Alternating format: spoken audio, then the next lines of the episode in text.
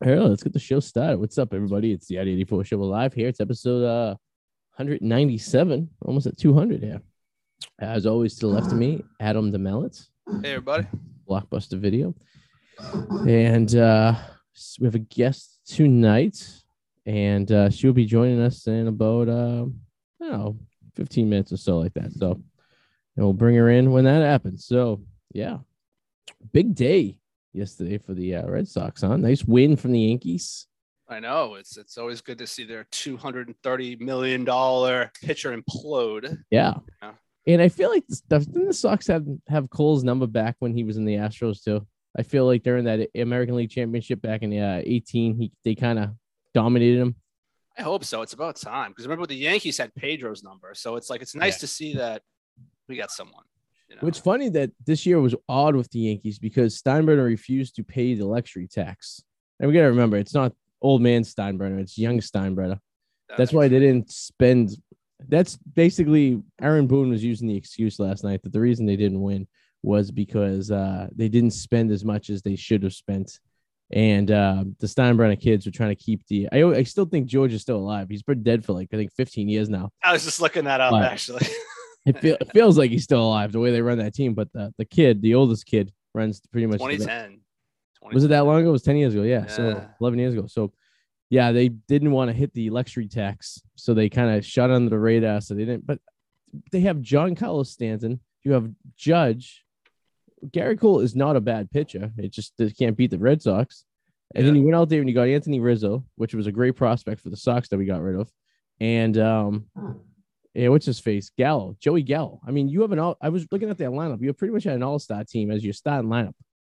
Yes, true. I I was I saw they were talking on the radio, and I I completely agree with. What they said it felt like neither team before this game Yeah. that neither of them really wanted to win. Both of them have their major issues. Like Yeah. the, the Red Sox have horrible bullpen, and towards the end, like it seemed like the Yankees didn't even really care that much. But like it felt like neither team really wanted it. Well, that's Like, because the they one the one game wildcard sucks. It should be a three game series. They should go Yeah. three, five, seven, and seven, right? I mean, it's so stupid because it's like you you have this one stupid one game playoff, and uh, we all know baseball is not a one game playoff type of game.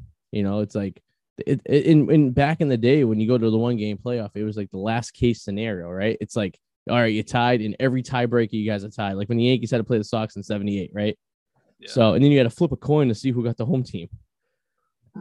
Yeah. But if you did a three game series, and um, I mean, you could even do it where you gave like, you could start everyone at the same time. You could the first round could be three games, so maybe you give the bye to the best two teams, so they don't- they get a week off, right, and they can get started and whatever, and make it kind of beneficial to get that number one seed kind of thing, you know.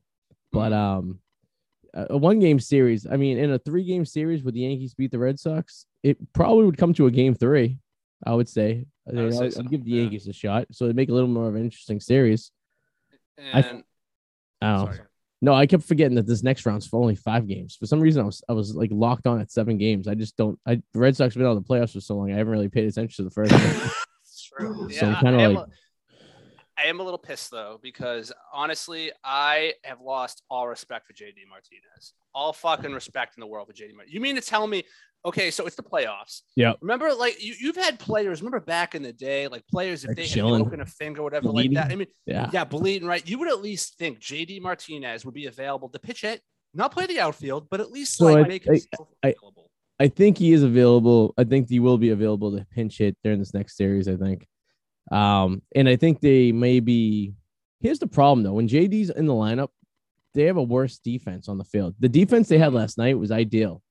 Um, because you get like what's his name, Schwarber, the guy they got from the Cubs over the um the trading deadline, who's a he was playing DH and he's a pretty he's a pretty powerful hitter, and um JD Martinez in the field actually brings down the defense. He's not that good of a defensive player, and you don't want to waste putting him in as a DH because you figure you're gonna take Schwarber out of the equation. I think the best bet is to have him activated, and if you need that, you know, righty off the bench, kind of you could pinch him, and you just hope he hits a ball deep enough to at least get to first base, and then maybe you just pinch run for him. So it's maybe it's one of those situations where it's like you just need that extra offense, or you need that extra base runner, or get a or an RBI for that matter. I mean, ideally you just hit a home run and you just limp across. The, you know what I mean? So Or Uh, didn't Kirk Gibson when he hit that home run? Didn't he have like a sprained ankle Like, or something? like, both his knees were broken. I think. I think Yeah, and like crawled around the fucking, and also too, like JD Martinez, he's, he's not. He's like he- last year, didn't he like not? He quit because he didn't. He couldn't listen to his walk up music or something. Wasn't there something like that? He, yeah. he's fucking retarded. Here's the problem. He has um his options up at the end of the year, and he has five days after the World Series ends to let us know if he's going to stay or not. Unfortunately, in Major League Baseball, the DH might be going away as of 2022, but that won't be voted on until the um the the owners meetings that are usually what in December, right? It's usually like a week or two before Christmas. Really, I thought it was the other way around. The National League would be adopting the DH. No, No. No, that's what I mean. All Yeah. right. What I what I say? DH you said they'd be getting rid of the DH. No, it's not. I, I, my, that was my bad. I meant the pitcher. The pitcher batting is going. The DH will be universal. Yeah, the universal Okay. DH is what I meant. So, with that said, there are a lot of players out there who are going to get a job. In fact, there's 15 clubs that are going to be looking for a full time slugger instead of. Mhm. So, I mean, so guys like Schwarber's, guys like JD Martinez will now have the luxury to shop around an additional 15 teams who are willing to stock up of a DH but this is not voted upon. They they won't know this until the owners meeting. I know it's been talked about. I think the, the players union still has to agree on it. I think they want to get rid of the DH. I mean, get rid of the pitching and keep the DH on both leagues. Yeah, I think I don't. know. I I hate the. I personally hate the DH myself, but I know you do. I know. I'm Um, more of a traditionalist when it comes to uh, baseball. Like the pitch is batting. I mean, every pitcher batted. They're in little league. They're in high school. They're in college. mm. So why aren't they uh, batting? Even some uh, low A ball, they sometimes the pitches bat. You know? I, I agree with you. Strategically, it makes it more of an interesting game. But Mhm. to the to a fan, to your more casual fan, I can Yeah. understand getting rid of it because you want hits. You want it, it, it- the pitch is the automatic out. Well, yeah, but- and it, but it never was that way. It wasn't that way. I mean, you got to think back to even the the the pitches of the Braves back in the '90s. Those guys, right? Remember they did Mhm. that commercial? Chicks dig the long ball. They were watching McGwire hit home runs out of the park, and like uh, Maddux and um and uh yes, you sent that to me. You sent that. Yeah. Yeah. that to me. Yeah. they're sitting there watching this. They, the whole commercial is them working out to try to learn how to hit a home run. Just like you know, it's like yeah, chicks dig the yeah the long ball. There's no excuse because you get the guy on who's playing for uh um the Angels who pit, pitches one day and then go plays uh he's the DH the rest of the days on Teagle and on you know what I mean. So It's true. you don't have a long career that way, but I will say though, I was looking at batting averages today, and remember how we were talking about how it seemed like MLB might be juicing the ball yeah. a little bit. Mhm. I don't know, or maybe they were like, "Oh shit, we got to do something." Because I'm looking at like the league leader in batting average was Trea Turner with 328. well, That's it's, well, did you notice last night during the game they were showing the MLB average for batting average underneath everyone's statistics, and it said it was the, the average for the MLB was hundred. I don't I see that was- anywhere. So Um, if you look, so last night during the game, every time a batter would come up, they would flash their stats, right? And then there would be this red, little red box underneath there and it said MLB average, and it was a hundred. And I go, all right, well, they, they are they fishing for guys that maybe had one at bat? Like, what's the minimum at bats to get that average? And are they just trying to knock that number down so it doesn't look so outrageous well, and kind of like you know finagle the numbers a little bit? Because a hundred seems very low for an average. Granted, there's that's like true. what, 35 people on each team, probably because over the course of the year, maybe each team had 45 different players play times Like, uh, 32. But still, that seems very low.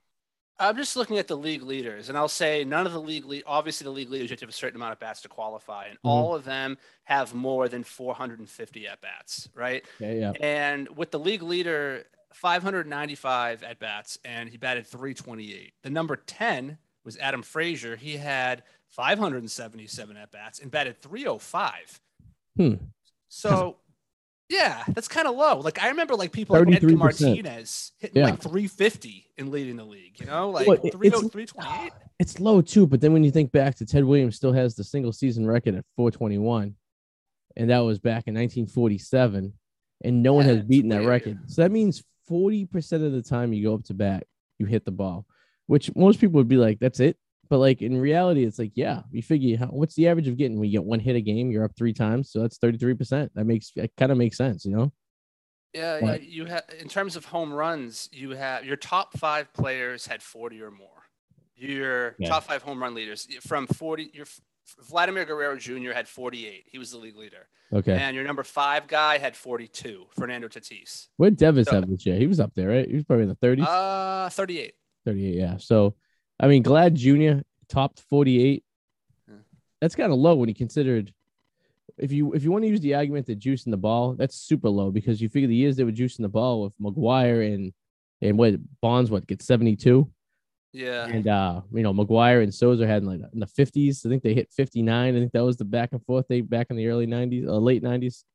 But Actually, it might be that they were juicing a ball in favor of the pitchers because I'm reading now. Corbin Burnes and Josh Hader combined for the record-breaking ninth ninth no hitter of 2021. Oh. There were more no hitters thrown in 2021 than any other MLB season. So maybe So they were helping the pitchers this year. But they made that big deal in the first couple months about docking the ball. So was that all like a smoke show to try to like make you think that they're, they're checking the pitches for the ball? But because in the only way you're gonna have that many no hitters, the, the pitchers are doing something with the ball. Because the Mhm. ball going over the plate isn't going to change unless you do something physically to the ball to make it not be able to travel in the way it wants to. You know what I mean? And I, I was watching a lot of movement last, just in last night's game. Those balls were moving like crazy. I've, I, there was a lot of ball movement, and not just from me getting excited that the Red Sox win, but there was ball movement over the plate. I mean, of all these sinker and slider were like, and curveball were just ridiculous. Like that ball was just drifting from one side to the other side, and like maybe the guy was just having a really, really good day, and he was just pitching out of Mhm. his mind. Um, if that's the case, holy shit, watch out. The Red Sox might have to get something going on there, but I don't know. Little uh, random fact for you. I didn't know this until a, like a week ago. Did you know there is baseball for blind people? I'm not joking. I it is called beep baseball. Okay. Right?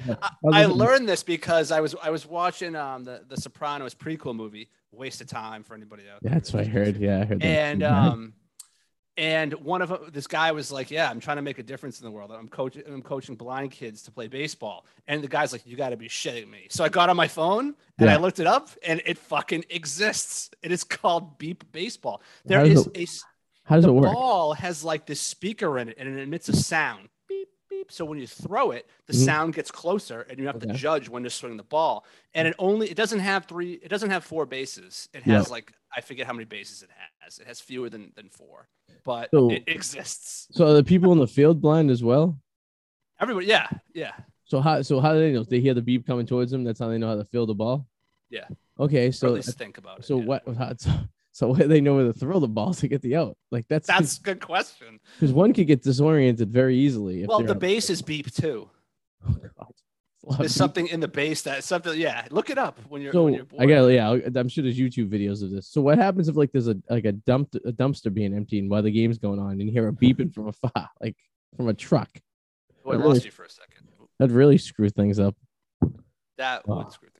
Dodger Stadium. What a beautiful old stadium. I, it's kind of a dump, but it's also beautiful at the same time.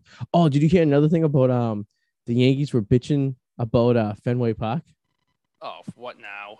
Uh, who I, I don't know if it was Boone or someone after the pregame was saying, well, you know that team really got to update their park. They can't be playing in a park that's over hundred years old. You know the dimensions. They, they were complaining about the Green Monster as it was like built last year. How like the Green Monster, you know, that's it's unfair. Um, it's unfair. Um, there should be a standard dimension. And they were they're basically blaming, but so it's funny uh, the, the sports radio was talking about today, but then they went back and said that the home run that Bucky Dent hit in 1978 when they went off to win, win the World Series would have been a fly out at Yankee Stadium in Mhm. most stadiums at that time. So they weren't complaining about the wall in 78 when they wrapped that ball around there. I Hmm. think it was just they were just digging for excuses and stuff like this. Yeah, they definitely. That sounds like doesn't sound like a manager. It sounds like something a young. No, yeah, maybe it was a player or one of the bench. But that's the unique thing about baseball is you can make the ballpark any way you want it to pretty much help your team. Because you got to remember you're playing there for half the games, but other teams are going in there and playing too. So uh, I mean, you can make an advantage for yourself, but like you also got to worry about other teams. And the only reason that wall is 45 feet tall is because it's less than 300 feet to the freaking wall. It's like two, was it 275 to freaking the green monster, someone on the left field line?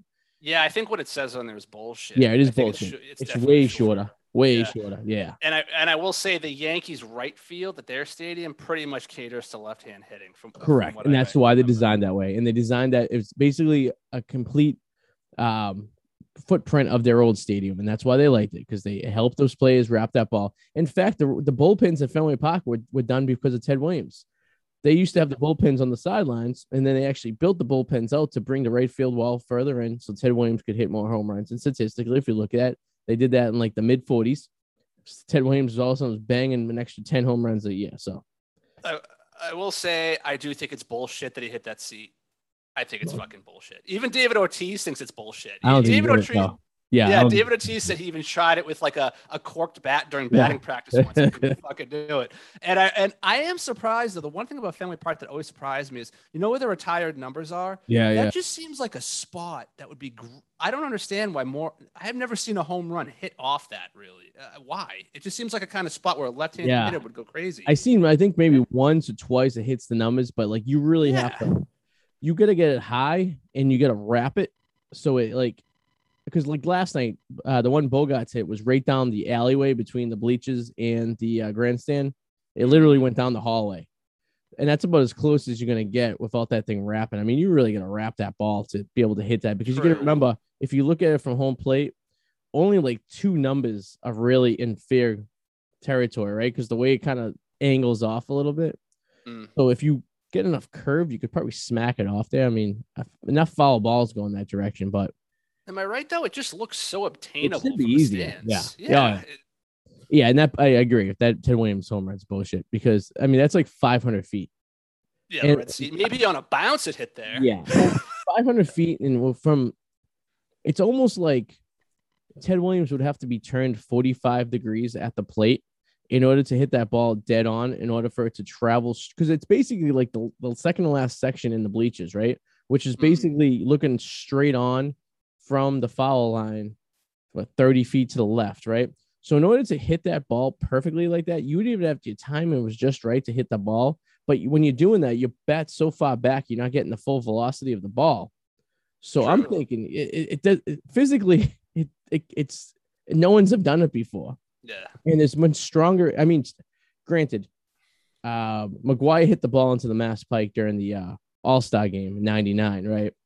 It was like 550 feet or whatever it was, but Yeah. it's the All Star game. You're getting those balls. I I I, I want to personally believe are tampered with for the All Star game to for more uh, dramatic nature, right? These aren't the regular balls you're playing with. These are, you know, docked balls. Oh, I, I found I found uh, Ortiz's quote.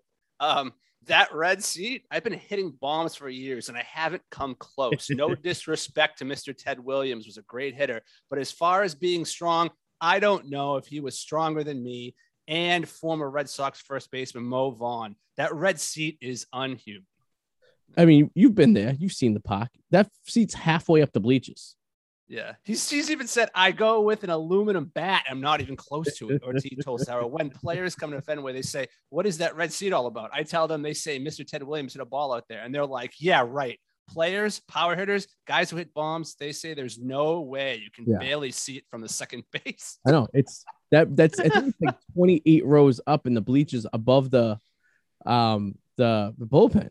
Section 42, row 37, seat 21. row 37, even worse. Okay, yeah. So and row 37, and I think there's It's maybe like- like 52 rows in that that section. So you're saying it's, it's more than halfway up. Yeah, I, I agree. Yeah, But not It's a speaking good of story. people who aren't bullshit, it's a good story. bringing our guest. Oh, Joining us now from New York City, I believe, will be Jessica yes, Brodkin. from Hey, New York. Oh yes. Hey, how you doing? Hey, Hey. How Thank you you. doing?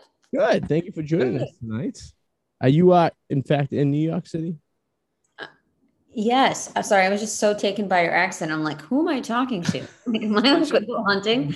bunch of Bostonian assholes. Are you uh, are you a native New Yorker? Or are you a, I am a native New Yorker. Yeah. did last night's Yankees game uh hurt you a little bit or I mean You know, I I have a vagina and I like crystals, so I don't watch games. That's right. You're uh, well, yes, that's you know what I'm saying? I'm just like these these things.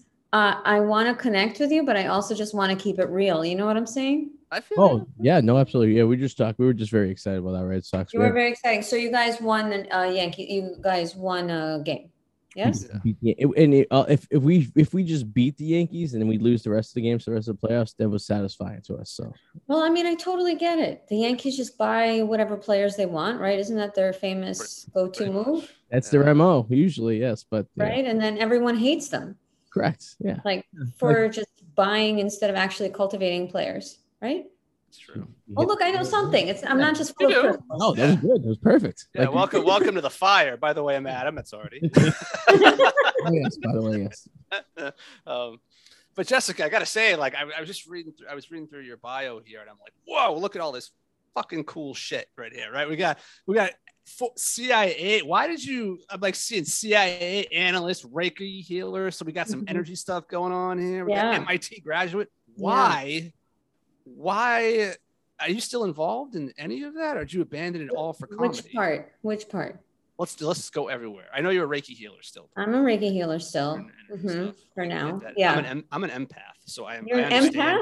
I Are am you a highly empath. sensitive person? Extremely. I can sense Whoa. people's energy. a Who lot. is this? What Yeah. is? All right, now I'm I'm lost. So yeah, sorry, this is not. This is great. Um, We have to go. We have to talk about baseball again to get you back on Oh, board. I'm just standing into the sky. I, I'm I'm I'm But- intrigued, though. The whole former uh, CIA analyst thing is pretty. Yeah. No, I mean you can't like be halfway CIA. You can't like just be CIA on the weekends. You got to be all in or all out. That's true. That's true. I mean, I know it's like there's there's so many like movies, and it's like everyone thinks that you mention CIA, and people either think you murder babies or like you're like a sexy murderer. So there's murder involved in any case, and just like yeah, I'm just doing comedy after my set. Let me go like like destroy the Taliban, and then I'll come back. You know? It would be great if you're doing like a uh, undercover at a comedy club. Then you just be, be fit in perfectly. But yeah, we have. Oh yeah, nobody. They're like, oh, she's literate. She's literate. That's amazing. Like, I heard that there'd be a Russian spy working in the uh, the lower Manhattan comedy clubs. We need you to infiltrate them and get all their information. Figure yeah, out. I am outed though. Um, the- I mean, you guys are comics. You know, comedians have no benefit to society except making people laugh. Like we don't like. yeah, that's about it. Then they throw us. I mean, away. am I wrong? Oh, see, I, see. I, I am happily not a comic. I know Yeah. a lot of people in the scene, but I do. I am happily not a comic because I feel like they're all backstabbing little bitches and like to just whine and complain about how people are stealing jokes and like to just be like, "You're my friend. I want to get more better. I want to get better than him." Like they're all just. I, I'm the comedy scene. I feel like is just not. I love it. I I So like to you know. were a comic.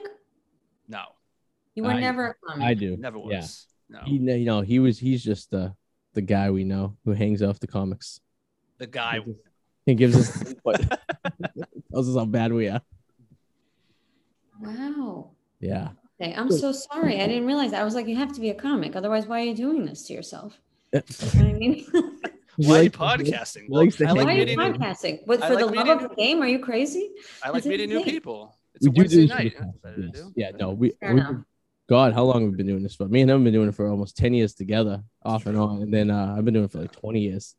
No, I meet a lot of good people. You've a been lot doing of this fun, for 20 years. interesting- Were, was the internet still around 20 years? No, I mean, like, Dude, Oh. you, yeah, yeah. You go Yeah. way back. No, so like college, right? Online radio. Like yeah, yeah. Okay, there we go. Yeah, I'm like, there was no podcasting 20 years ago. So I was across the river in Wentworth. So we had an online radio station that only broadcast to the uh basically the internal part of the college. So maybe five person people, five people would log on and listen.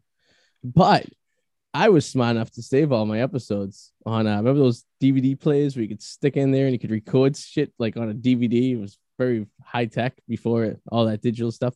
And I had saved it all. And then what podcast, what uh podcast came out what around like 90 2006 2007 ish i remember people that was the big crave but no one really was doing it. They were on iTunes too, weren't they? Yeah, well, iTunes. I had a buddy- while? a buddy of mine was like hey he's like you should just load up your shows on itunes. And i was like what does that mean? I mean I don't, he's like no that thing you have like that that like ipod? And i was like yeah.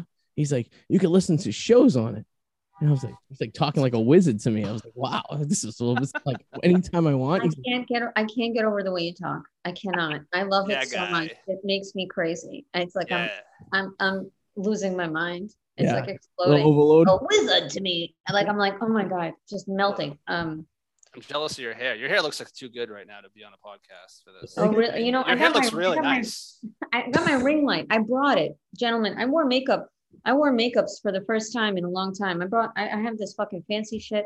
I was like, all right, let's fucking. My nails are busted, but I can't give you everything. But I tried. You look like you should be doing weather for 10 10 wins. Like over here. Yeah.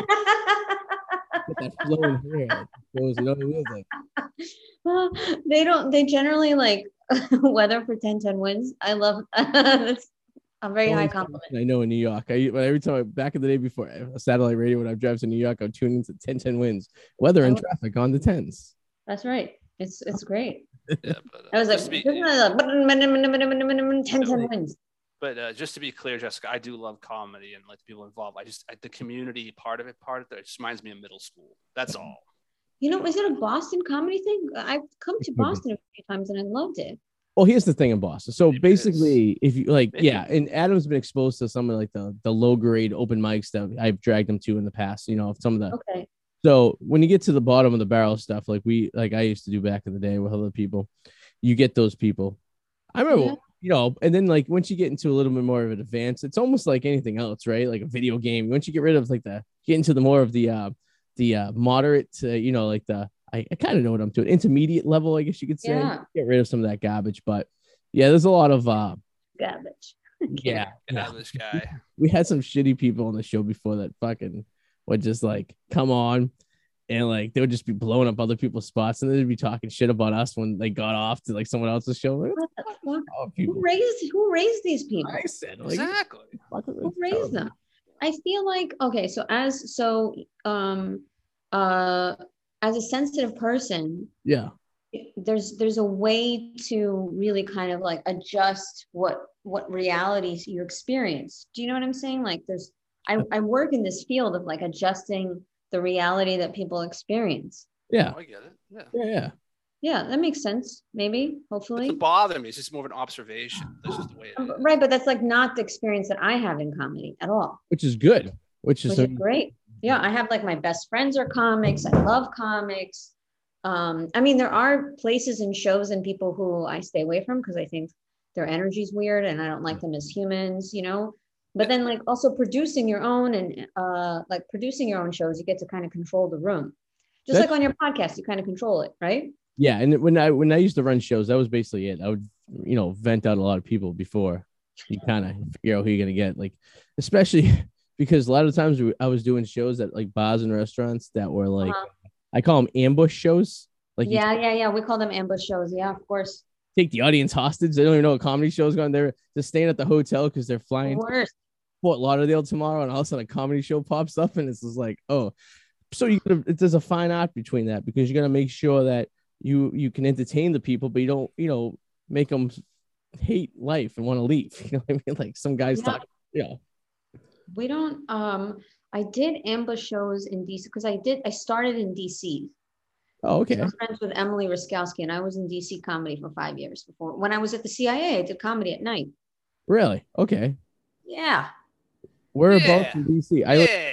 I lived I, I lived in DC for uh, for a year. You year. did? Well, in um, well, in the burbs in Silver Spring, but I was working in. I know Silver Spring, of course. I lived all over. I lived DC, Maryland, Virginia. Mhm. Uh, it was 11 years of my life. So Yeah, yeah. it was a long time. But yeah, that's You where like I it down there. The MDV, as they call it, Oh, the DMV. a DMV. That's it. Yeah. Yeah, yeah, yeah. I, I wish they called it something other than DMV because nobody wants to go to the DMV. no, no one does. Yeah. Oh, no. No, it's terrible. My experience was like terrible living there. You you hated it. You hated it. I didn't. I did, I can say I didn't hate it. I just coming from Boston and going on there because like in Boston, people are from Boston, but you go down to like DC, no one's from DC, right? So it's like everyone's like from all around the friggin' country. And it's just like you don't is I didn't feel like the neighborhood vibe that you do, which you probably feel in New York. You get the neighborhoods, you get the feel the you know yeah. that yeah. doesn't exist in DC whatsoever. It's just kind of wide open. You know, uh, gentrification was a big problem in DC Yeah. I was there. Like I, it got gentrified. I couldn't afford to live there. I had to like bust out to the boonies. Right. Yeah. Yeah. But um, no, I'm a native New Yorker, and and I do live in a very neighborhoody part. Okay. But that's like that was like my choice, you know. Yeah, that's I think a lot of people prefer that too. I think I feel I think that's why you go to these cities like that, like Boston, New York. There's the neighborhoods because you can kind of separate yourself from the rest of the big picture. You know what I mean? Kind of. I think people come to New York to like make it in whatever their field is. And I Yeah. think that there and I think that there's a there's a pulse to New York City. Mhm. There's like an energy that runs through it that gets people. Do you know what I don't know. No, I, oh, think I yeah, I get it. Do you? How do you feel about the state of New York right now? It's kind of scary, isn't it? Or is it as bad as it looks on TV and we're just kind of seeing? how does it look on TV? Well, how what is what is the state of New York that you see? I- so my perspective of New York, from everything I'm reading, is like there's homeless people hanging out every corner. The drug Yes. is crazy. The crime's Yes. crazy. There's no control of the city. People are either locked in, don't want to go out. I mean, they really make it look like it's like you know going into a third world country. You know, it's a lot better than it was. Okay. In the early part of the pandemic, it was really it was bad. Yeah. and through the middle. And I went back to work uh, last July before vaccines. So I've been a lot of my comedy friends. They just stayed on unemployment the whole time until it ran out, and then they're like, "All right, I need to look for I need to look for a job." Yeah. But I just yeah, but um, it's not that bad. There's a lot of homeless. It's not good, Yeah. and there's also like even even if I give money to homeless people, it doesn't like solve their problem. It doesn't solve the homelessness issue. No, it just gives them a fix for the whatever. They Give them a fix or, or food or whatever. yeah. Yeah. Right. So it does feel a little helpless that there's not, Because but I, mean, we'll have a new mayor soon. Yeah, no, that's true. I mean, I love New York City. I, I mean, going for living in Boston, your four hour bus ride for fifteen dollars into the city. You could literally we we used to go for the day. We used to literally take the you know six o'clock, seven o'clock in the morning bus to New York, go see like a Mets or a Yankees game at one o'clock, and then spend the rest of the afternoon there, and then take like the eight nine o'clock bus back to Boston, and like you know, so you don't get a hotel. You don't have to worry about the money there. You go and hang out and have a good time. You go bounce, you know, bounce around the bars and stuff like that. And then you go home. It was great. It was four hours away. I, I mean, I did it probably countless times when I was in college because it was just, you know, spur of the moment stuff. And like, I did it constantly. Yeah. yeah, it's, it's great. And you know, we even did comedy. We used to go down there and just do a couple sets and then come back, like hit a couple open mics and come back to Boston, you know? So, Oh, you've been, you, you started comedy a long time ago. oh, uh, probably, I don't know, college was what, 2000, probably 2007, 2006, probably ish. 2007, 2006. Um, yeah. Okay. All right. Off and on. Yeah. And, but, but I mean, nothing too serious. I didn't take it to the, We- you know, Yeah, we gotta get you back on the stage already. We do. We gotta get you Really, back out. We really get back on. It's so tough. You have, Yeah. I'll be your cheerleader, bro. We gotta get you out there, man. Well, when I was doing, when I was running the rooms, it was fun, you know, because then I can kind of like pick and choose. We had a lot. Of, I, I- I live in the North Shore of Boston, so we have a lot of Oh, like, you do? Oh, that's so fun. yeah. So we have a lot of Well- guys up here, you know, who, who are like you- North Shores, you know. You went to MIT, so what? What's your experience out here? You've been. Yeah. So did you do any com- com- comedy when you were in Boston? Like when you lived? Uh, you know, I did, I did um improv when I went to MIT. improv in asylum. uh, what in Cambridge? Uh, no, not improv asylum. I just did improv comedy at MIT. I, I was on the road. Okay. I was an improv troupe.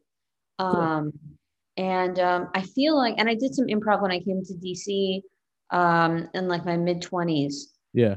Um, so, but improv, I feel like I learned the most about myself and how to live through improv. I think that if I were to recommend that, I, I would recommend like a, a random person, like what's one of the best education you can have? I think improv comedy. Nobody says that.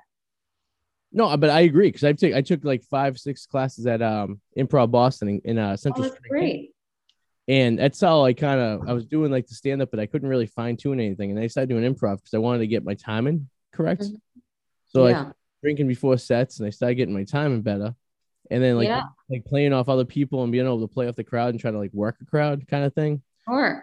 And uh, yeah, that's like I said, improv is pretty cool because I got to meet a lot of cool people, and you know, you do these little groups and stuff, and you kind of just going. But like long term wise, it wasn't really for me, but it was more like more of like an experience, I guess you could say. You Wow. know, the, the thing that I love about improv so much is that improv teaches you to listen to other people. Mhm.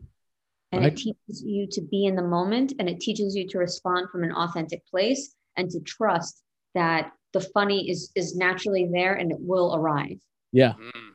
And that um, those are such important life lessons because we don't really learn to listen to each other. We don't really le- learn to uh, be present in the moment and It's to true. just experience and to and to be there with others. And th- those are like massive life lessons on just how to function as a human in society. That's very true. I think a lot of us are just waiting for our turn to talk and not just necessarily listening to what people are saying to take it in and digest it. That's huge. Right. And then to respond from an authentic place. Yeah. No, absolutely. and that that's where the magic lies. So I think that there, I think that those lessons from comedy, from improv, were really, really profound. And also with improv too, it's like you have to listen because you have to make sure you're gonna be able to because you're you're dependent on the other person to Right. save you if you say or continue the, the joke, I guess, or the or the skit. Um, it's it's kind of nerve wracking sometimes because you, you get put on the spot and you're like, all right, well, I got to make sure I take in everything, and your brain has to work faster, right? And you have to try to figure things out, and you have to kind of like push the boat in the right direction. Otherwise, it's gonna, you know, I feel like improv is about surrender. you think so? Yeah. Yeah. I think there's can a, see I that. think there's a big element of surrender, and it's not just it's it's listening, but also acceptance. Because Oh. you could like accept, you could hear what your partner or scene scene partner would say, but not accept it and be like, he's like, okay, I'm in a pharmacy, and you're like, you know what, I'm in a deli, and it's like, well, what do you, what the Uh, fuck are you yeah. doing? Yes, Mm. and that's what they tell Yes, you. and and. right. Yes, I'm in a pharmacy and I'm buying myself some laxative. I had a rough night last night. How was your?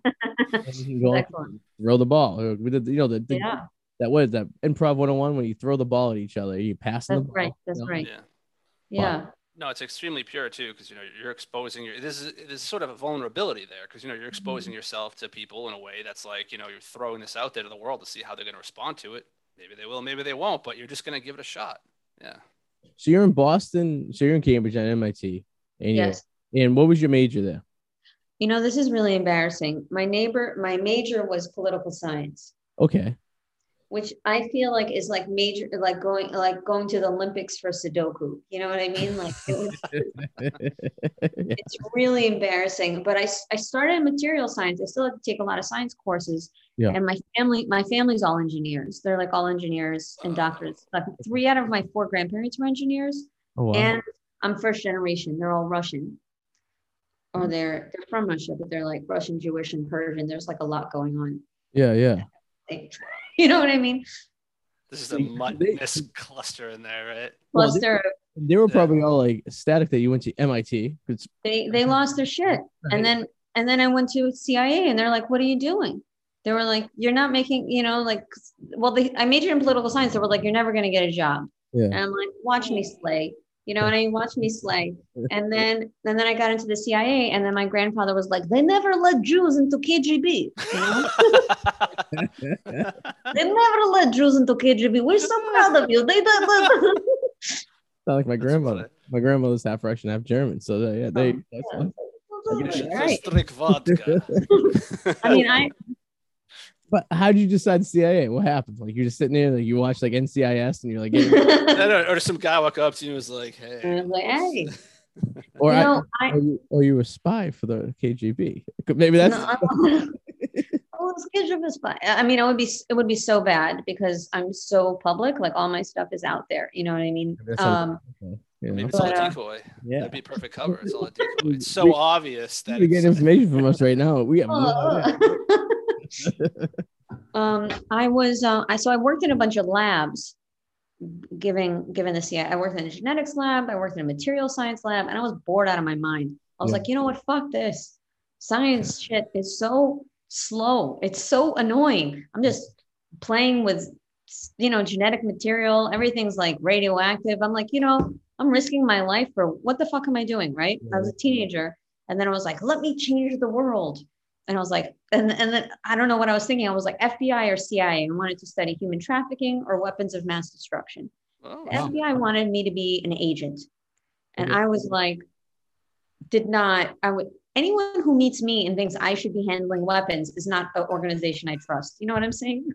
it's like calling you Scully from the X Files. Yeah. It's like, it's, it's, it's just not a fit. And Yeah. so, and so, um, so CIA was hiring after 9 11. Yeah. Um, I joined in 2003, right after graduation. I got recruited out of there. But most CIA people don't want to work for the government because they make shit for money, as opposed to like uh, working in tech where you just like make it rain. And I was just such a delusional, not financially motivated person at the time. Now I'm stacking paper, but at the time I was like, you know, I just want to make the world a better place. I don't know how I chose CIA to make the world a better place because I was looking at World Bank. I was, it's just it's just insane. It's like let me join the mafia and make the streets safer. It's like uh, you know, it's like, What my relatives did. You know, they protect the North End. You know? That's right. so how does one apply for the CIA? Is there like an application you fill out, or is like do you There have- is. You can go online and fill it out. really? Doing it right now. I'm I it. always wanted like. No, because when I was younger, I was fascinated by working for the FBI. I don't know what got me. Like, I always thought like that'd be a cool job. And then like I I'd watch like My Blue Heaven, and I realized it was just a bunch of pencil pushes. I'm like, oh, I don't want to be like an office agent. I want to be like out there. No, no, they have field agents. Yeah, FBI has field That's what I agents. wanted to be. And I'm like, just I just love motivation and became an architect. It was a lot easier that way. But You are, you're an architect.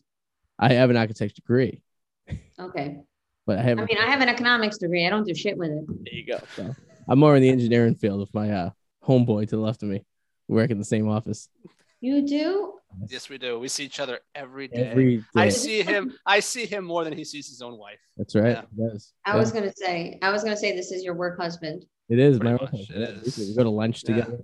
You know, Yeah, we're we're, we're hetero we're- we're hetero life mates. Yeah, You know, I I love it. I, I feel like we need to normalize this for men. It's Yeah. fine. yeah, yeah, that's cool. Yeah. Absolutely. Right? It's great. We need we need more. Like I feel like a lot of dudes need more friends. I'm glad you guys have each other. It's really No, it's really true. As I got older, I didn't realize that. Like, I feel like uh, girls, it's like I give you guys credit in the sense that when something's wrong, you guys kind of rally. It's like let's go out and let's have some drinks. Guys, we don't have like like as Well, many friends as we- females. so- do.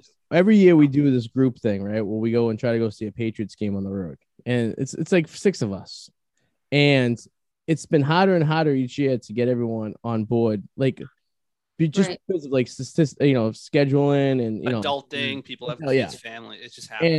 And I'm the one who has the kid and the wife. That should be the hardest for me to get the time off. But like my wife comes with me. So we basically we try to we organize it, right? So we pick a game, we go.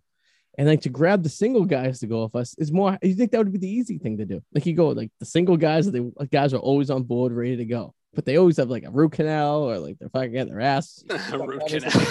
they're getting they're getting their assholes bleached, Yeah. anal bleaching. Sorry, I can't go to the Pats game that weekend. I'm getting my asshole bleached. Like, oh, Yeah. been online. Yeah. I need to put it on Tinder. Yeah. Mhm. But, like, No, it's true though. Like I think I, I do think that guys will, will not have, but I don't know. Is it an is it an age thing when you get older? You just I don't know. You just don't have the like you don't stay in touch. I mean, it should be easy these I, days. I think right? that's socially, um, like women naturally, and we're sort of socialized to sit to be in in groups and and sit circles sort of with each other. And I Mhm. think men naturally were before, but nowadays, or I don't know if nowadays, but um, you know, this is the whole idea of masculinity and how it can the concepts of masculinity can be harmful. Yeah. You know, that there are negative aspects of it that actually harm dudes. I don't need emotional support. I'll handle it on my own. I'll just grab a drink, slap someone in the back instead of like talking about their feelings. I don't know. Yeah, I feel like Yeah. it's most guys, anyways, though, for the most part.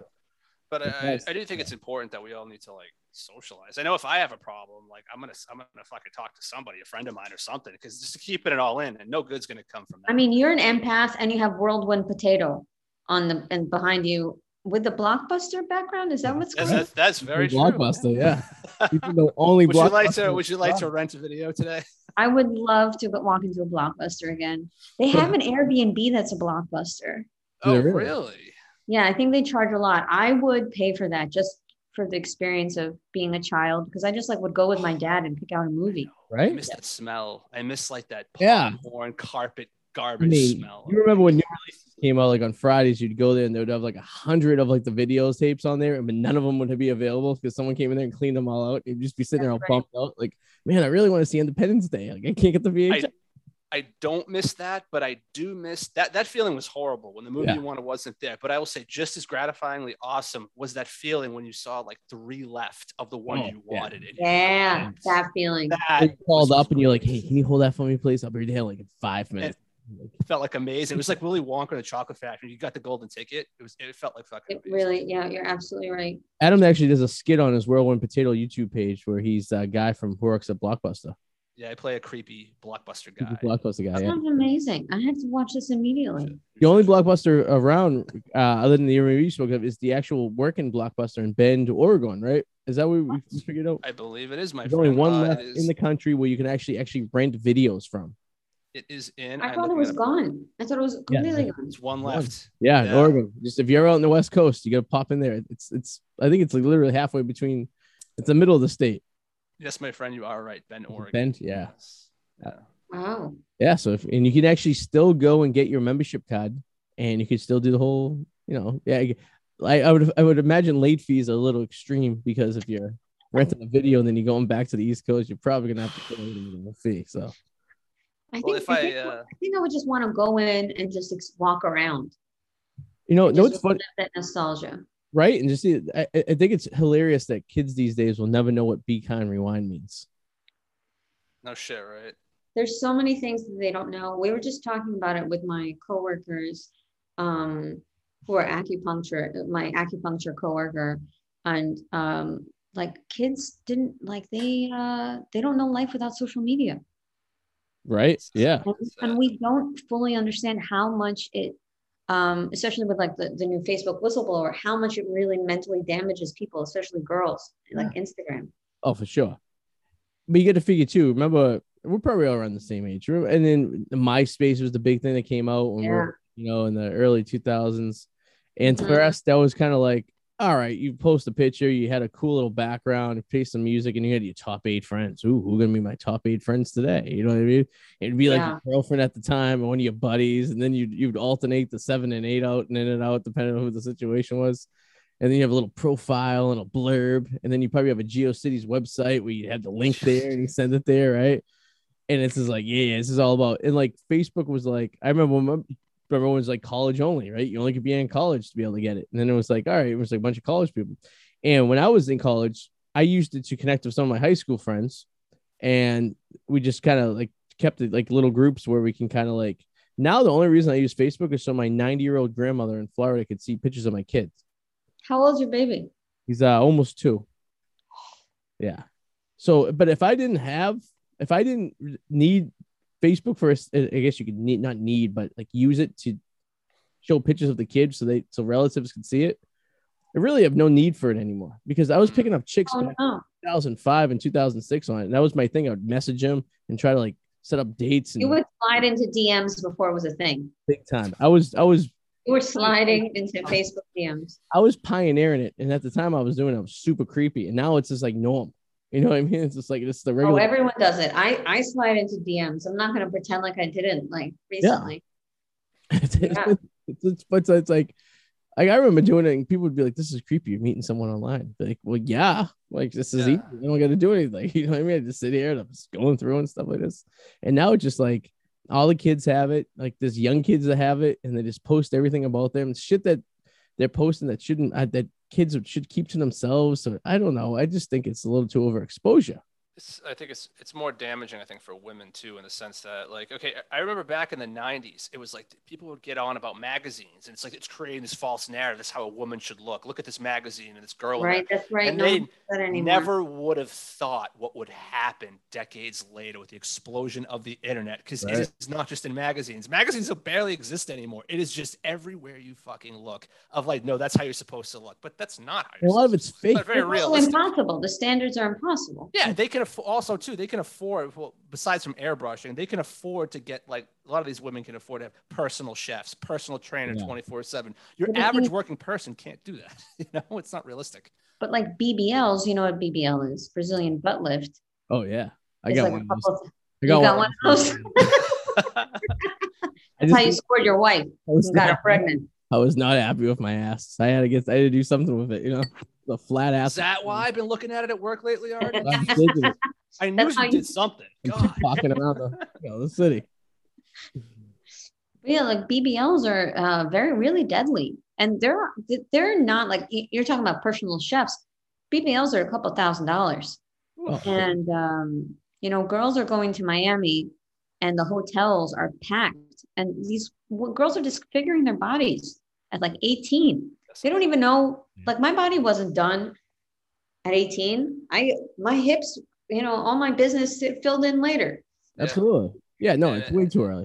At And that age, the you even know what you pressure. want? You know, Well, yeah, knows what they that's- want. You don't know what you want. I mean, I still look like a little kid when I was 18 years old. You know, I mean, it wasn't until I was like in my mid 20s where I, fe- you know, I started looking like a like a, a guy. You know, not like a teenager. But like, yeah, so you get all that pressure. I mean, even I'll look at some some buff guys Instagram and be like, how do I get that?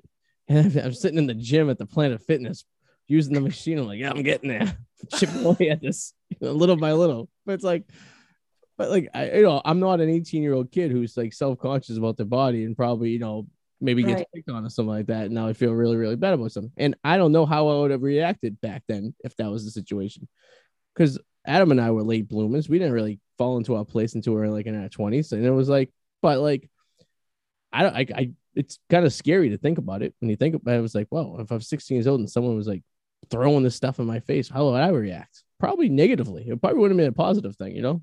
Right. Right. I just, I when Facebook went down the other day, I was kind of hoping that it just like it was like a. I was hoping it would be gone forever. that's what I thought too.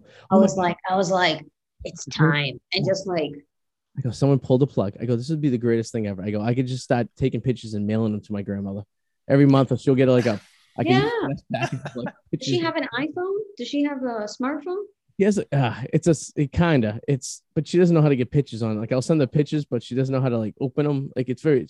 I told my father just to get her an iPhone so it's easier. Then we can have like a, like my mother in law has a like an iPhone with a group album with a link, and she clicks on it and she sees the pictures anytime she wants. It's nice and easy. You need to get her an iPhone. I know. I, I mean, Start a You- GoFundMe. You could open up a whole realm of bullshit with that. Teaching old people technology can be scary. Like my mom now, sometimes she'll just text in all emojis, and I'm like, I'm sorry I created this monster because I'll have to sit there and decode hieroglyphics. Oh, yeah. and try to figure out what the fuck she's saying, and then I'll just call her, and mom, what the fuck are we trying to talk? I have no idea. I don't have time for this. my grandmother survived Nazi Germany in World War II, but I still got to go down there and program her answer machine for every once in Her answering machine? You still got an answer machine, yeah, like an old with the tape that goes in there and stuff. And when the electricity goes out, there's an issue sometimes. Yeah. All right, we have bigger problems. Our boss doesn't even know how to find a Gmail account. Uh, how about this? Our boss bought an alarm clock, a analog alarm clock on Amazon because he needed because he doesn't want to use his phone for his alarm. I go to him like, who buys alarm clocks these days? He's like, I don't like my phone in my room. And I said to him, I'm like, so what did you buy? You bought this two inch by two inch alarm clock, like a turn, like you got to Well- put like a I- like a like a I three, have them, like a but my dad has them. Yeah. I- I will say I do have an alarm clock. I do not like using my phone as an alarm clock because I don't want to be woken up by a text. Right. I actually have the same alarm clock I had since middle school. called do not Yeah. disturb. Right. Isn't that You're both very special.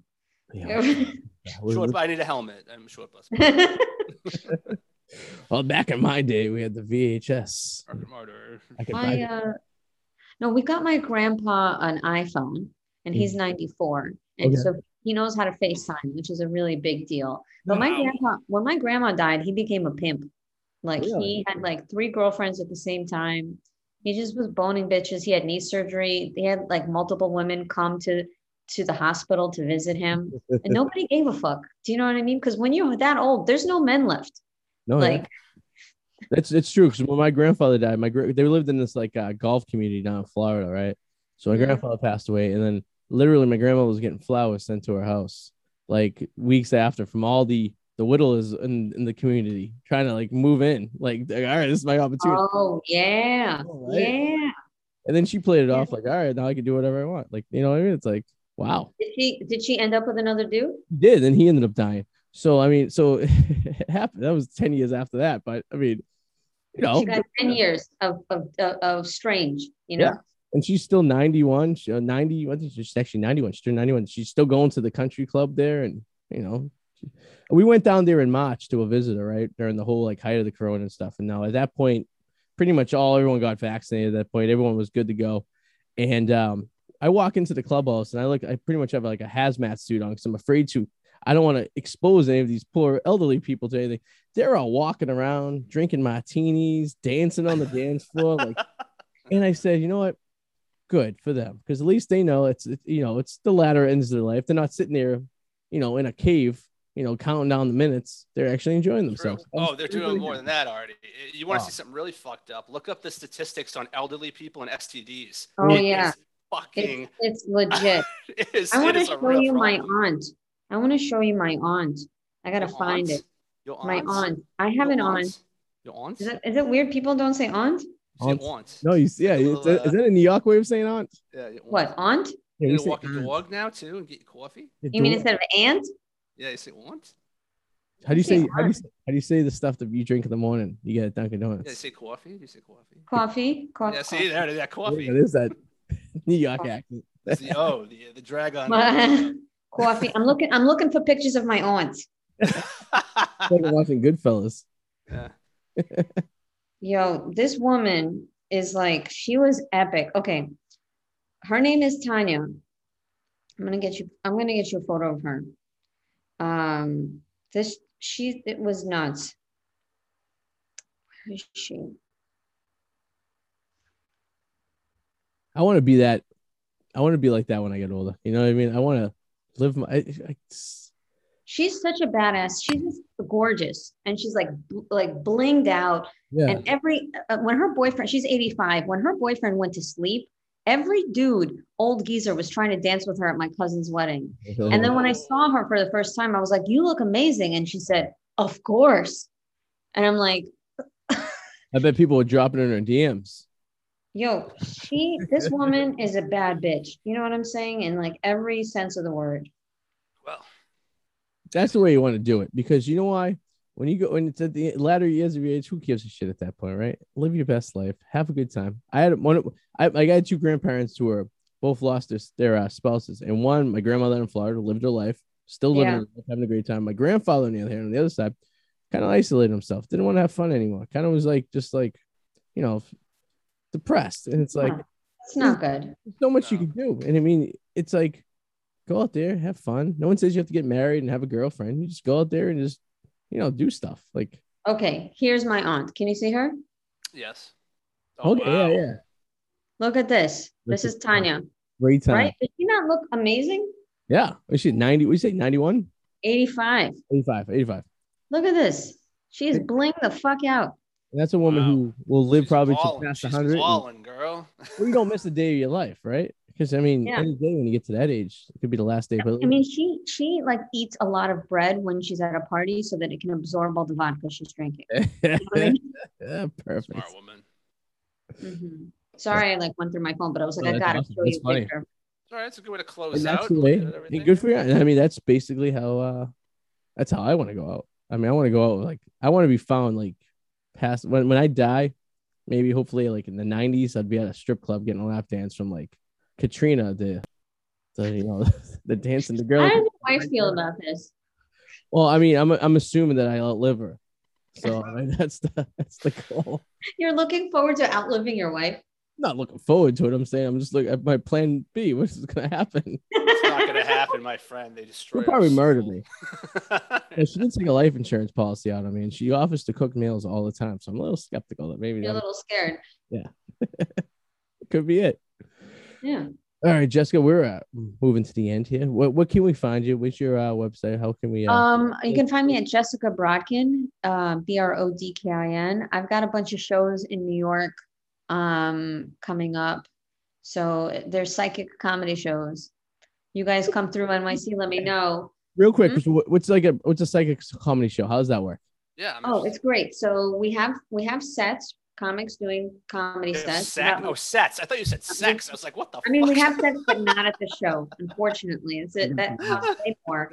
Um, different uh, bracket. So we we have um, and then the audience fills out questions on psychic questions that they have, like should I break up with my boyfriend or whatever, you know? Okay.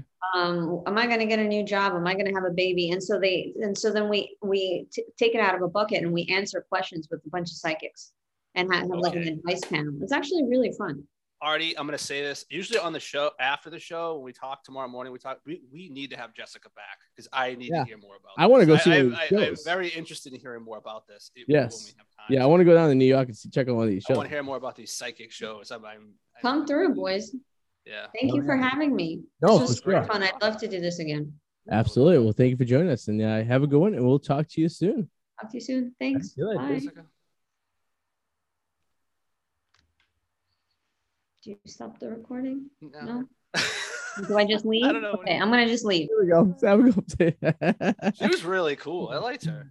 yeah, she was funny. Yeah. Psychic comedy. Like a comedy. Adam, I'm gonna do some psychic comedy right right now. I'm gonna predict. that you're I, gonna do I'd pick up on it because I'm an empath. Have you ever been hypnotized before? Uh, I've been to a couple shows, and one of them I was wasn't originally sold on it, but the Mm-hmm. problem was was I, at my high school graduation, you have a lockdown.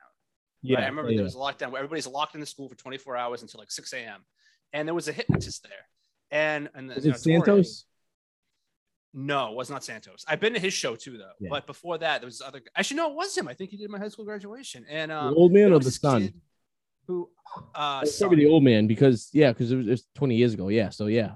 But like, there's this kid that like went up there, and I know some people they're susceptible and some people aren't. That's how it works. But this kid who never would have went along with it, never in a million years. He he did some stuff that he never would have done. So I was hypnotized Yeah. by Santos, the, the father. Now the son took over the whole show because I think he died like 10 years ago.